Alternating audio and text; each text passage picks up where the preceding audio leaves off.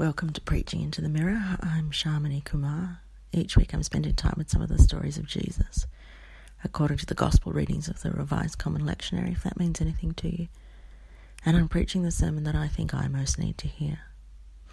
You can't tell, but I look myself in the eye while I'm preaching via a mirror. You're welcome to eavesdrop. This week's passage is Luke 3 7 to 18.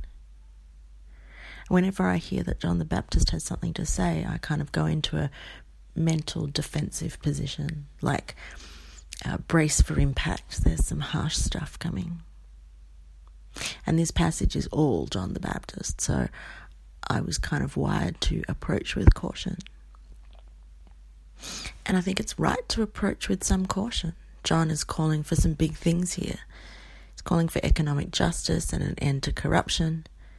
He's speaking to people in power and telling them off and telling them how to right the wrongs they're perpetuating. And initially, I think, yeah, you tell them they deserve a bit of the old fire and brimstone.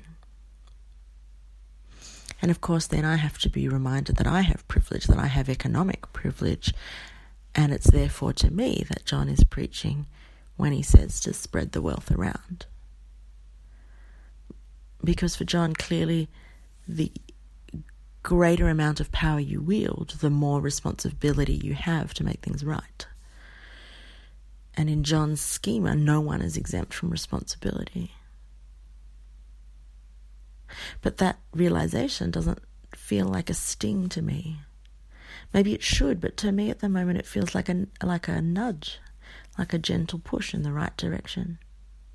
Share what you have, don't take more than what you're owed. This is the right way.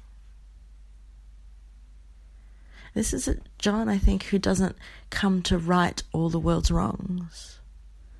He comes instead to prepare the way for somebody else who will. So I think in John's mind, this is just a warm up exercise before the main game. This is the mood music to get us into the right frame of mind. Because John definitely sees himself as a precursor to the Messiah, to, to Jesus. He says, Do these things because someone greater is coming, not to impress them, but to prepare for what the greater one will do to shake up the system even further. Do these things not to earn the kingdom, but to prepare ourselves for what the kingdom is like. And that doesn't freak me out. That doesn't have me feeling defensive.